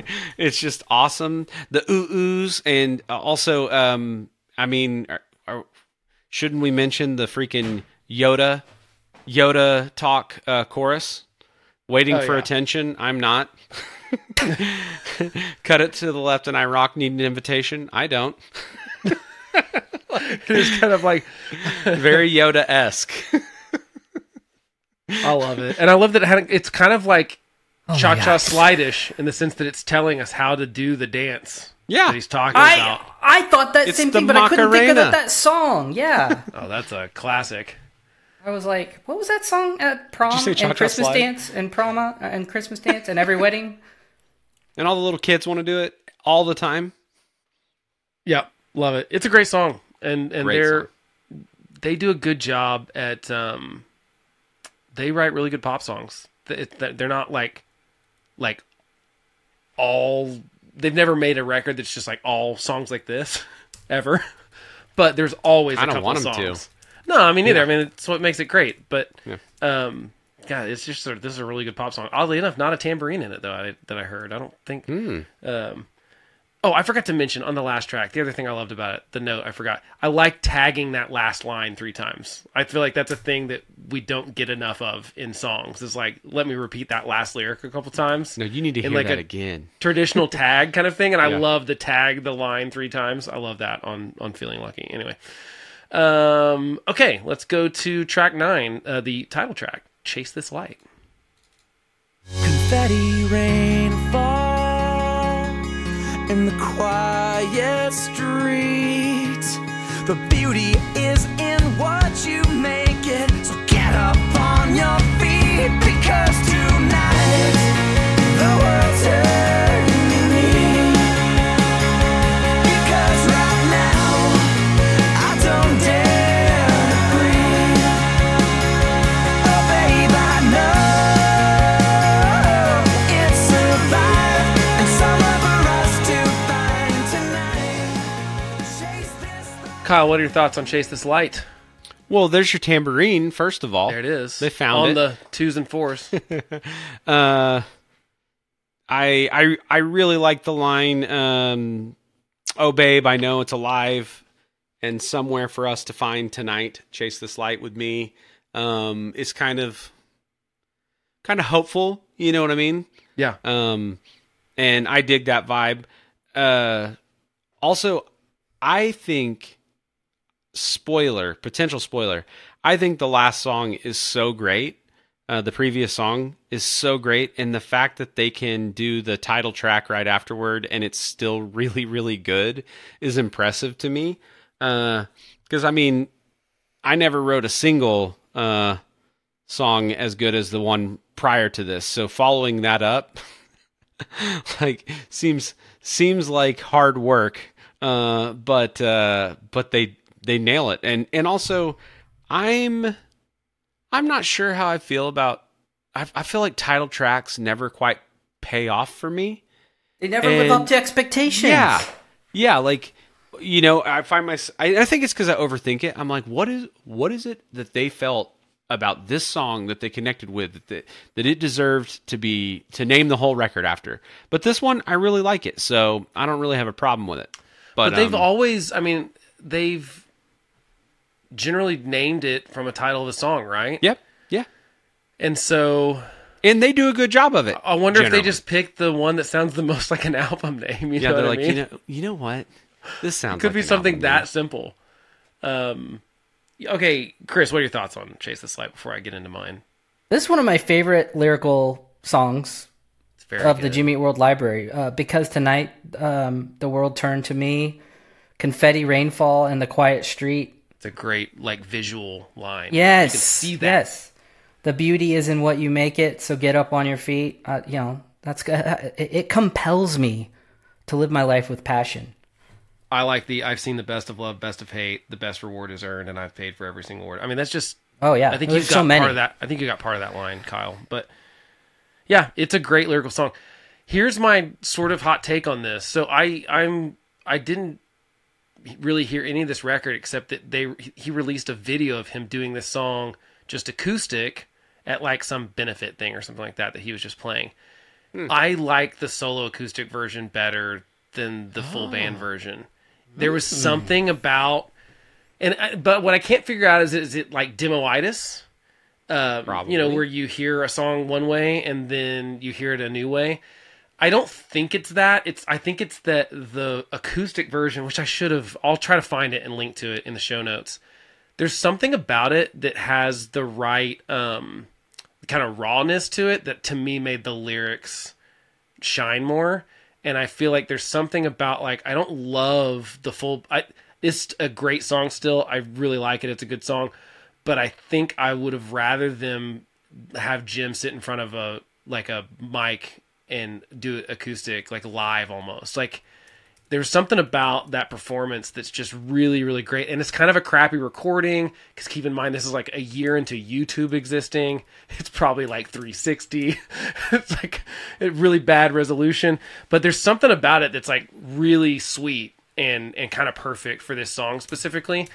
And so I've always really wanted to have a better recording of that kind of version of like a live version of mm. just him doing it acoustic. Because I think this was originally...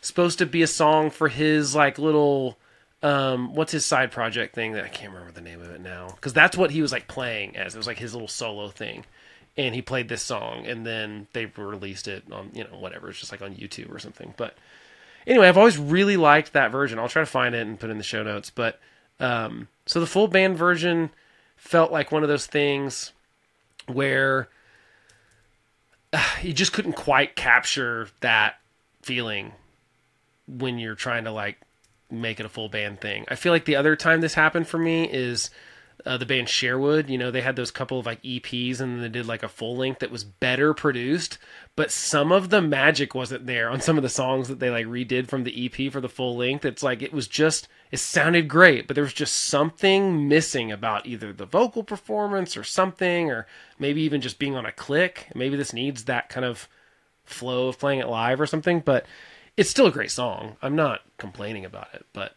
now I feel like I probably should have sent you that clip before I talked about it, so you all could have an opinion about it and tell me if I've got demoitis. So uh, that's poor planning on my part, but um, we'll let everyone else listen to it and tell me if I'm wrong. You can shoot us an email or whatever, uh, carrier pigeon, something like that.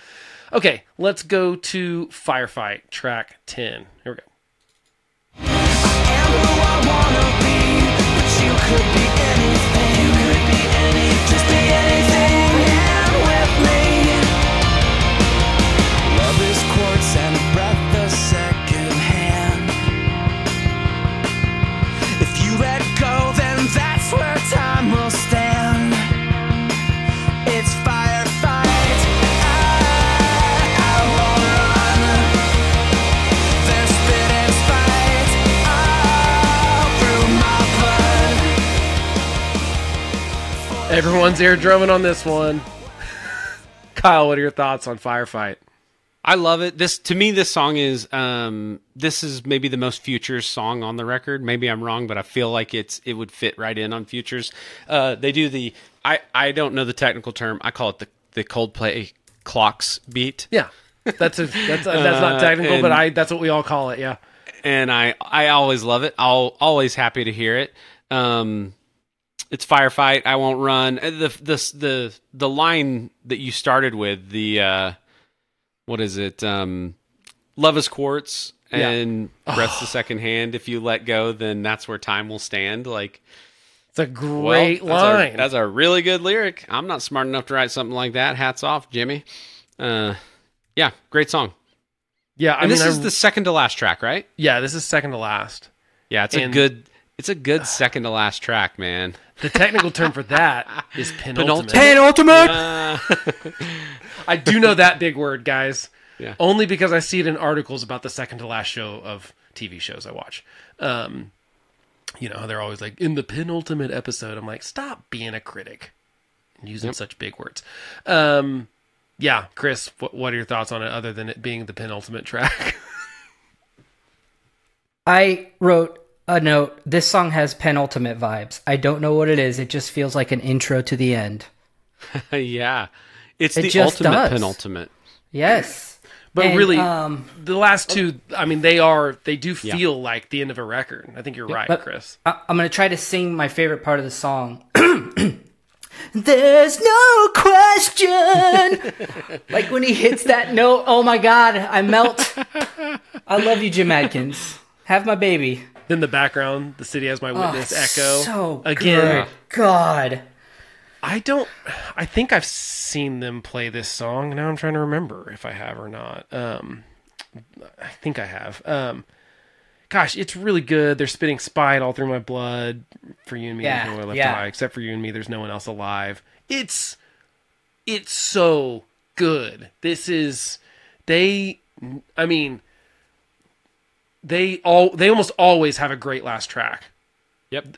They're really good at first tracks. They're really great at last tracks. I think these are the la- the best last two tracks on any of their records. Yep, I agree. Ooh, um, I completely agree. It's really good. I mean, it, they it feels like um, it could have been the last. Yeah, but I mean, I yeah. really, but it really, it's but this this it's going into Dizzy. Yep. Is totally. Such a good vibe. It's it's kind of perfect. Even the slowdown of we have the kind of rapid drums doing the clocks thing, and then we go to Dizzy, which just you know we're gonna talk yep. about Dizzy in a second, obviously. But um, they are they're perfect. It's like they go together. They cannot be separated. It's kind of one of those things where I wish Spotify would release this feature that says when I put these songs on a playlist. Even if I put it on shuffle, don't ever take these songs apart from each other. We've talked about this before. We've talked yeah. about with like Jackson Browne, The Loadout, and Stay. It's like those really need to always be together because it is one track that they split for whatever reason digitally. I don't know why yeah. they did such a thing. Because on C Ds you could do that, but like they never thought we'd be putting it on digital stuff. But these are two songs where like I don't want to hear Firefight without Dizzy following it. I don't brain, brain stew and jaded. I mean, you yep, can't. Yep, there, that, there's no that, reason yeah, to is, listen to those yep, songs. Sure. Separately. Why would you do that? Yep. Why? And, and there's and there's uh, what's the, there was another one. Um, gosh, there's so many that are like that that I'm like, yeah. Even if this is on a playlist, like on a shuffle, on just like my favorite tunes, I want to hear these songs together. I want to link them and never play them apart. Um, and these two feel like that for me. I just really love it. Um, there's really nothing I can say bad about it. Again, like. There are more lyrics on this record that I love than I think any of their previous records. Blake, I think what you were going to say, the one you were thinking of, is With Arms Wide Open, immediately followed by Higher that was on it. Creed's Human Clay. That was it. That was definitely what I was thinking. Back Kyle, always on your bingo card, on your Finding Emo bingo card, put two thousand Butt Rock. Check it. I wish I was joking that those songs were back to back. No, they really are back to back. But they really are. I know because I have that record. Higher and With Arms Wide Open? I'll admit it. They are back to back tracks, man. Yes, they are. Um, These guys printed freaking money back then. That's better than, to me, the most egregious version of that track order thing was the Spice Girls record, which, you know, I I had, I was really close to a couple girl, like best friends, still one of them, Jenna, my best friend for thirty something years now. But, you know, poolside in the summer. I did. I got. I didn't get to veto a lot of C Ds that got played, and that Spice Girls record was track one through five were the singles in the order they came out in. Yep. Like they weren't even weren't even trying. Pretending to, yep. they were just going with like, the results, my well, friend. Yeah, here's track one. That's going to be the first single. Track two is the second single. I mean, it was in the exact order, and I'm like that. I mean, I guess that's one way to do it. Um, but I prefer, you know, this a more thought out. Because um, I bet track six through whatever on that record, no one ever listened to on that Spice Girls record. Just a total guess. Um, okay, well, let's go to Dizzy then, because we've been talking about how great it is going from Firefight to Dizzy. Here we go. I told you as I hovered, I've never felt this way. You said I have the shot that stops my clock. Baby, it's okay.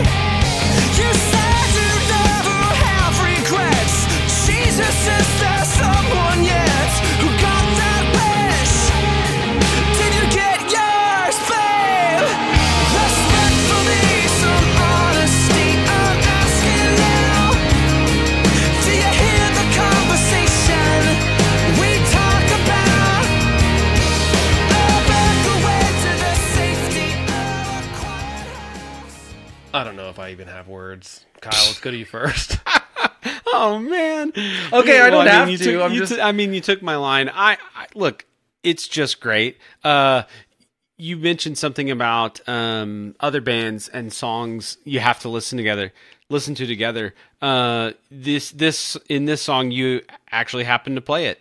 The both lines on both songs. In this one, he says the line about stops my clock, and yeah. the and the song before that line is included. These.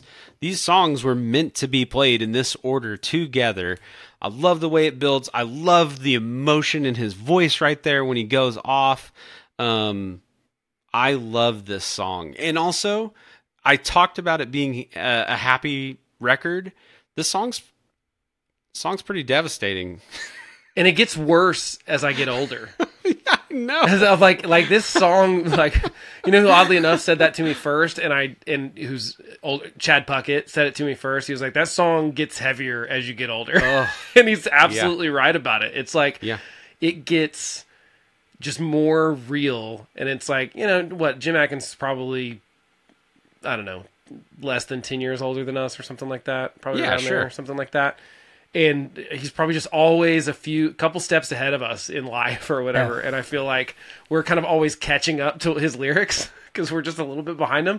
And I feel like this is one where like, I loved this song, but like uh.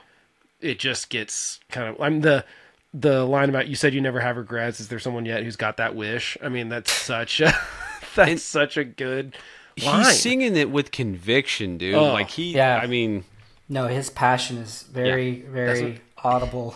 His vocal performance gets better on every mm-hmm. record, I think. Like he's um he's someone who I always liked his voice, but I just feel like like this is I think one of his best vocal performances on any track. It's just yeah. got it's got the right emotion, but it's like perfect at the same time. It's kind of that's hard to pull off. I mean, almost I'm sure he didn't do it in one take, but it sounds just like he went in there and just like put his all into this take. I mean, I'm sure that's not what yep. happened, but that's what it feels like. And they, and so often you can just like lose that in a recording. And gosh, it is, there's really, I, I really, it's hard to find the right words to say how much I love this song. And, and as I said before, they knock it out of the park with final tracks. Like yep. My Sundown is like one of my, I mean, it's just such a good song and it like perfectly wraps up that album. And then Goodbye Secret Harbor is the same way. And obviously twenty-three, I mean, it, who would have ever thought they'd make a final track on a record that even sniffed twenty-three? Why would you try again? That, that album, like that's such a good ending the record and somehow they do it. And this ends this record well, although we, I'm going to have a caveat to that in a second, but um, Chris, what are your thoughts on Dizzy? I must have listened to this song ten times in a row the first time I heard it. I just couldn't believe how good it was. Yeah. And that payoff in the bridge oh, is like, it's like guitars. Christmas. And you just listen to it over and over and over so you can get back to that part. But the anticipation that builds up to that part is part of the magic. So many great lyrics. Um, I I made a joke that like Jim Adkins is like a happily married man with children and a successful career. How does he write about, you know, such epic tragedy? And I was like joking that like him and his wife were like fighting about not loading the dishwasher, and this was the song he wrote. If the choice was ours alone, then why do we choose letting go? She's like, Jim, I just, I it's just not that big of a to... deal, you know? Um, you, not, did you guys do the payphone line? None of you guys called that out? No, no. But that's a oh, great I line. love yeah. that freaking line. I tried, but it rang and rang. I called all night on a payphone. Remember those from another life? Great line. If ev- no, the whole thing, it, it keeps going. The whole thing. If yeah. everything I meant to you, you can lick and seal and fold in two. I've been so blind. Oh my god. Oh my god. That's a good line. You know, uh, I think that I, I know that I I saw a thing with him talking about. I think it was Invented that he specifically was like looking at these like photographs and trying to write songs about what he thought that person in the photo, like trying to write from another yeah. perspective and stuff like that. So I don't know if it's always autobiographical. This feels so real. It doesn't feel like personal. It couldn't be. Yeah. I mean, I know, and like, you know, it's like, I know he like ended up going to recovery for alcoholism and stuff, which was kind of weird because he never, certainly never seemed like that, but like, just doesn't like, seem oh, yeah, like that I was kind of like, guy. Yeah, he was like, I just, you know, and so, so, you know, you don't, you never know what's going on with someone, but yeah, it is, it is interesting because you're like, he seems kind of happy-go-lucky. Like, you know, he doesn't seem like the tortured songwriter when you see him like talking in interviews or on stage and stuff. He just seems like a pretty, but he writes these lyrics that are devastating, and they're not like, they're not devastating in uh, to bring up Motion City again, just because he's just such a good example of someone that writes such like clearly, oh, just gut wrenching autobiographical things that happened to him. Um, and just like honest and stuff, but like, you know, he seems like that kind of tortured soul a little bit. I mean, you know, and Justin Pierre and, and then, but Jim just doesn't seem like that, but he writes these lyrics that are just like, ugh, like there's, yep. I can't get over them. Okay. Here's the thing. I do. This is obviously the last track on the record, but as, as Chris mentioned, he bought the iTunes deluxe version. You know, this is the iTunes time when iTunes is like, well, you know what, if you buy it from us, you get this extra track.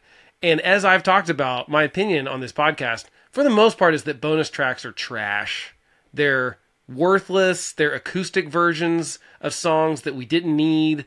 They are songs that didn't make it on the record for a reason, but not the case with this record, because this cover of a Bruce Springsteen song, to bring it back to the boss, is one of my favorite covers ever. So we're we're playing the clip because it's so freaking good. And Kyle, I don't know if you've even listened to this song before, but because I had to have Chris's login to iTunes on my computer for what? years to have this song on my computer, and it's finally on Spotify. So uh, if you if you don't listen to it, uh, you're missing out. And I think it kind of works. It kind of works on the record. So here we go. It's Take 'Em As They Come.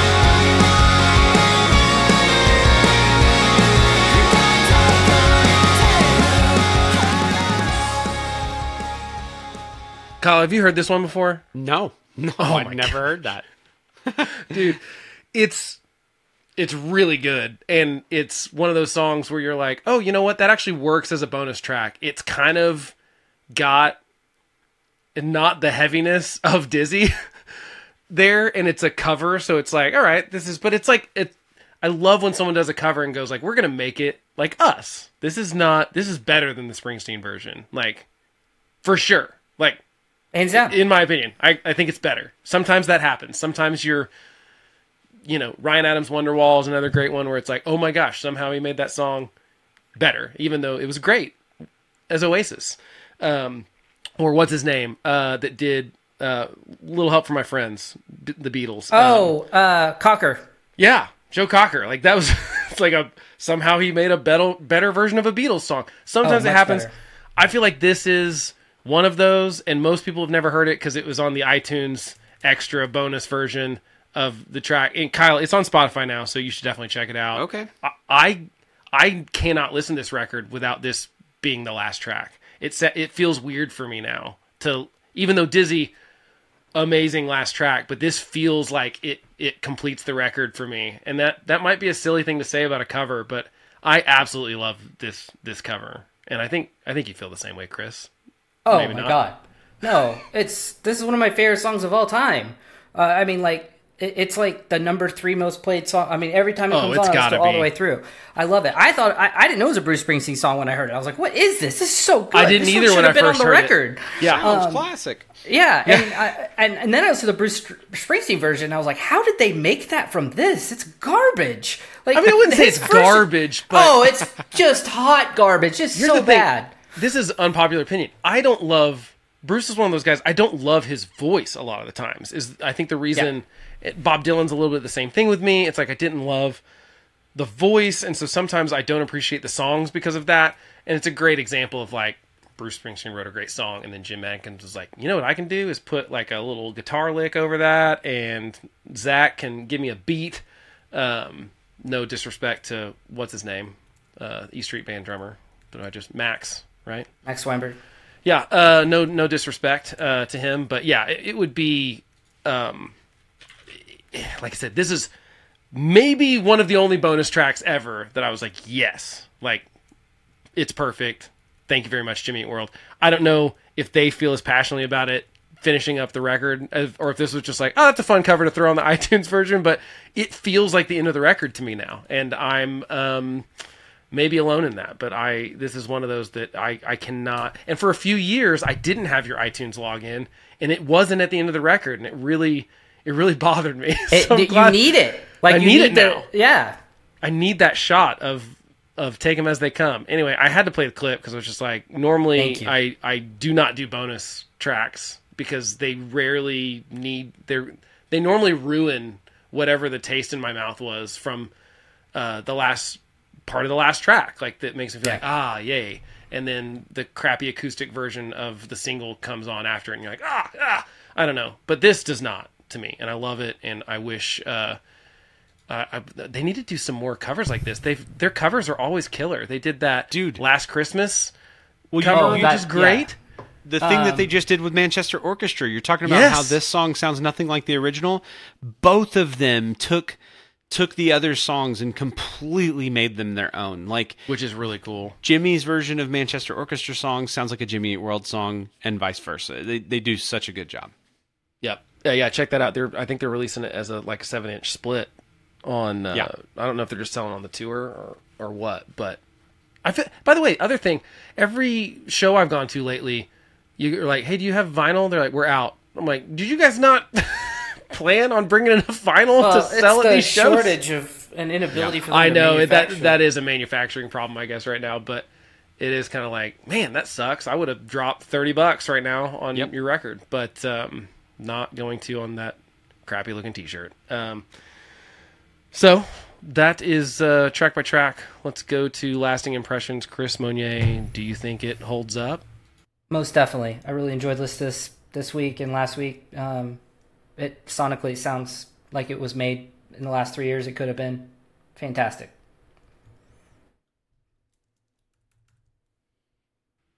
Sorry, I muted my mic. Kyle, what about you? Dead air, uh, dead air. Dead air, I know.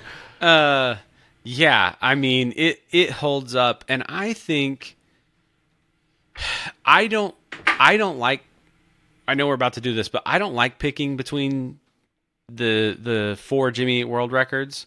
I don't like picking between them. They're like my children, you know what I mean? They're just I just love them all. I'm not asking um, you to pick it yet. I'm just saying no, no, no, no. But what what I'm what I'm gonna say is with this one, I hadn't really considered it, but the bookends, the beginning, the start, the begin opener, and the closer are p- perfection, dude. Like just I, I mean it it's it is a great. Great record, and it still sounds so good, and the huge parts still sound huge. Um, it's it definitely holds up. Yeah, especially as the experiment of doing it at their Unit two place. Like, it sounds sonically as good as all the other records. Totally. It doesn't feel like a step down. Um, and I'm sure that gave them the confidence to go like, okay, great, we've got a space, we can make records, you know, at a reasonable budget, especially with Jim doing a lot of the engineering and producing and stuff on stuff. Um, yeah, it's, I think it definitely holds up without a doubt. I think it's underrated. I, I feel like more people definitely should like this record. Um, which takes us to, is it their best album? We have this same discussion every time we do a Jimmy Eat World uh, thing. So you could just probably cut and paste in the conversations from the last three records we've done. But Chris, I mean, where are you at on that? I mean, I think you've always said Futures is it for you, right? Is that Absolutely. Still the case? Yeah. Yeah.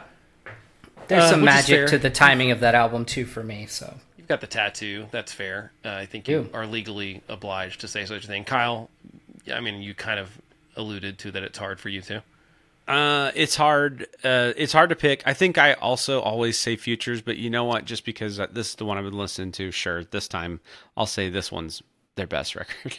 I mean, I think- it's just is so good. Um, I don't want to pick between between this and and the and the three previous, but man, um, it's awesome, and I love how different it is. I love that we get.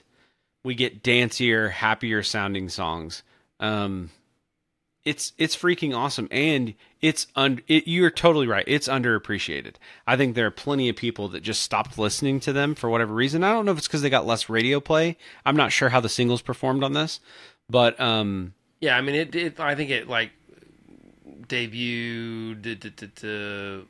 It was the band's highest charting album on the release. Because uh, it debuted five, number five on the Billboard two hundred wow. chart, but keep in mind albums were selling less in two thousand seven than they were before that. So I mean, yeah. Yeah. It sold sixty-two thousand copies in its first week, and um, the, the, yeah, number two on alternative albums and tastemaker albums, number three on rock albums. Um, well, I'm trying to see where it said is yeah, yeah, highest charting album in the United States. So. That's not nothing, but, um, you know, I know that Bleed American's the one that went platinum. Yep. You know, and I think Futures did too eventually, maybe. I can't remember exactly. But so successful. But yeah, the singles were definitely not as big as, um, you know, Work and Pain were much bigger singles than the ones from this record. So I'm sure that you've got some drop off there. But I do think that more people need to listen to this one if they aren't. Um, I'm still in the same boat. I can't really, it's very hard for me to pick between those four albums, Clarity, Bleed yeah. American, Futures, and this. I just, I could give you ten reasons for each one of them to be the best. Yep. You know, I could, I could, I could rattle off like ten things about Clarity that I'm like, that's why it's the best. And then I'd be like, oh yeah, but Bleed American, I can give you ten reasons. And then Futures, I can give you a bunch of reasons. To me, their progression as a band is what is impressive, that they, they made Clarity, I mean, and also like the timing of it too. So like Clarity is a record where they're on a label that doesn't like them. Essentially, they think it might be the only record they get to do, and they just go all in for it. And they go, instead of like trying to impress it, they just go, we're going to make a the record we want to make. Bleed American, they're dropped. They have to make that themselves with, you know, they're, they got a budget for themselves. They make it, and then they get to sell it to record labels. So that's like a, when people say, oh, they sold out, that's my least favorite Jimmy Eat World critique because it had pop songs on it. I'm like, dude, they made yep. it themselves. They didn't sell anything. They yep. they had to work they sold a crappy jobs.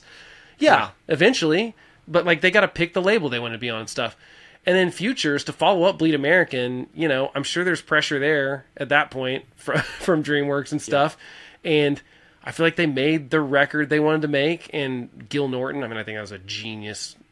I think that That break from Trombino, I'm sure, was uncomfortable. Yeah. They've made three or four records in a row with the same guy, and then they're like, ah, oh, we're going to do one with a new guy, and I'm sure that pressed, I'm sure that challenged them as a band. And then this one, same thing. It's like, we're going to make a record in our own place, and we're going to see how this goes. I just feel like they kept making like really good decisions as artists and as, as a band, and it shows. And I've, I think that they've had adversity and kind of gone through it, and that's what I like about it. And I feel like you hear it on these records, and that's why I really just cannot pick. I love this. Should be the one that isn't on anyone's list. You know, when you when you have those other three records that come before it. Yeah. But I really, I mean, I'm like, I'm like, but why? Why not? I mean, I like yeah. it as much. I listen to it as much. If I looked at my play count, I'm sure it's as high as all the other ones. So, uh, I love it. Uh, and then I we always ask, is it their most important album? I mean, for me, I'd say no, because it's no. underrated. No. Enough yeah. people don't know about it. Um, nope. But I think it's important in that sense of them recording it at their own spot, you know, and that becoming now, like, they're kind of a machine now. They're like, we do a record, we tour on it, and then we take a break, and we write another record, and we record a record, and we tour on it, and they've just been doing that ever since. Kind of like clockwork, except for twenty twenty screwing stuff up. Um, so... excited to get another one from them. Okay, Desert Island songs, two or three of your favorites. Good luck. Um, Chris Ugh. Monnier. Yeah, it's very hard. Uh, I went Always Be, Electric Will Give It Up, and Dizzy. I listened to Big Casino one hundred eighty-seven times when it was the single that dropped before. Yep. And, I mean, I love that song, but I just, every time I hear that opening, I'm like, man, I listened to this song way too many times before this record came out. I, yeah. Otherwise, that, yeah. Kyle, what about you? Two or three? There'll be some overlap. It is super hard to pick on this record, though. Mm-hmm. But I'm going to go Dizzy, um, Here It Goes, and Always Be. Mm-hmm. Because to me, Here It Goes and Always Be are what are special about, unique, that's what I should say, unique about this record. Yeah. So. Yeah. Uh, I think I'm Always Be for sure. That's without a doubt on there. Um And then I just, it's like, it's almost impossible after that. I mean, I, I think Here It Goes is probably on the list. And maybe I go Firefight. Oh. I don't know. It's just, it's like impossible. It's just really, I mean, really. Dizzy's so good. How could you Firefight, Dizzy, Take 'Em As They Come. Or like I like I said, I just want to group uh, them together. No, wait, wait, wait, wait, wait, wait, wait. I don't know. Also I didn't know got, Take, it, take it As It Come was in the mix. I think it can be in the mix. Sure, it's on your bonus version. I count it. Okay, okay. Well, then I need to amend. It's hard for me to pick not that one. Elect Will Give It Up is out. Take okay. Them As They Come is in. Okay, mm. That's fair.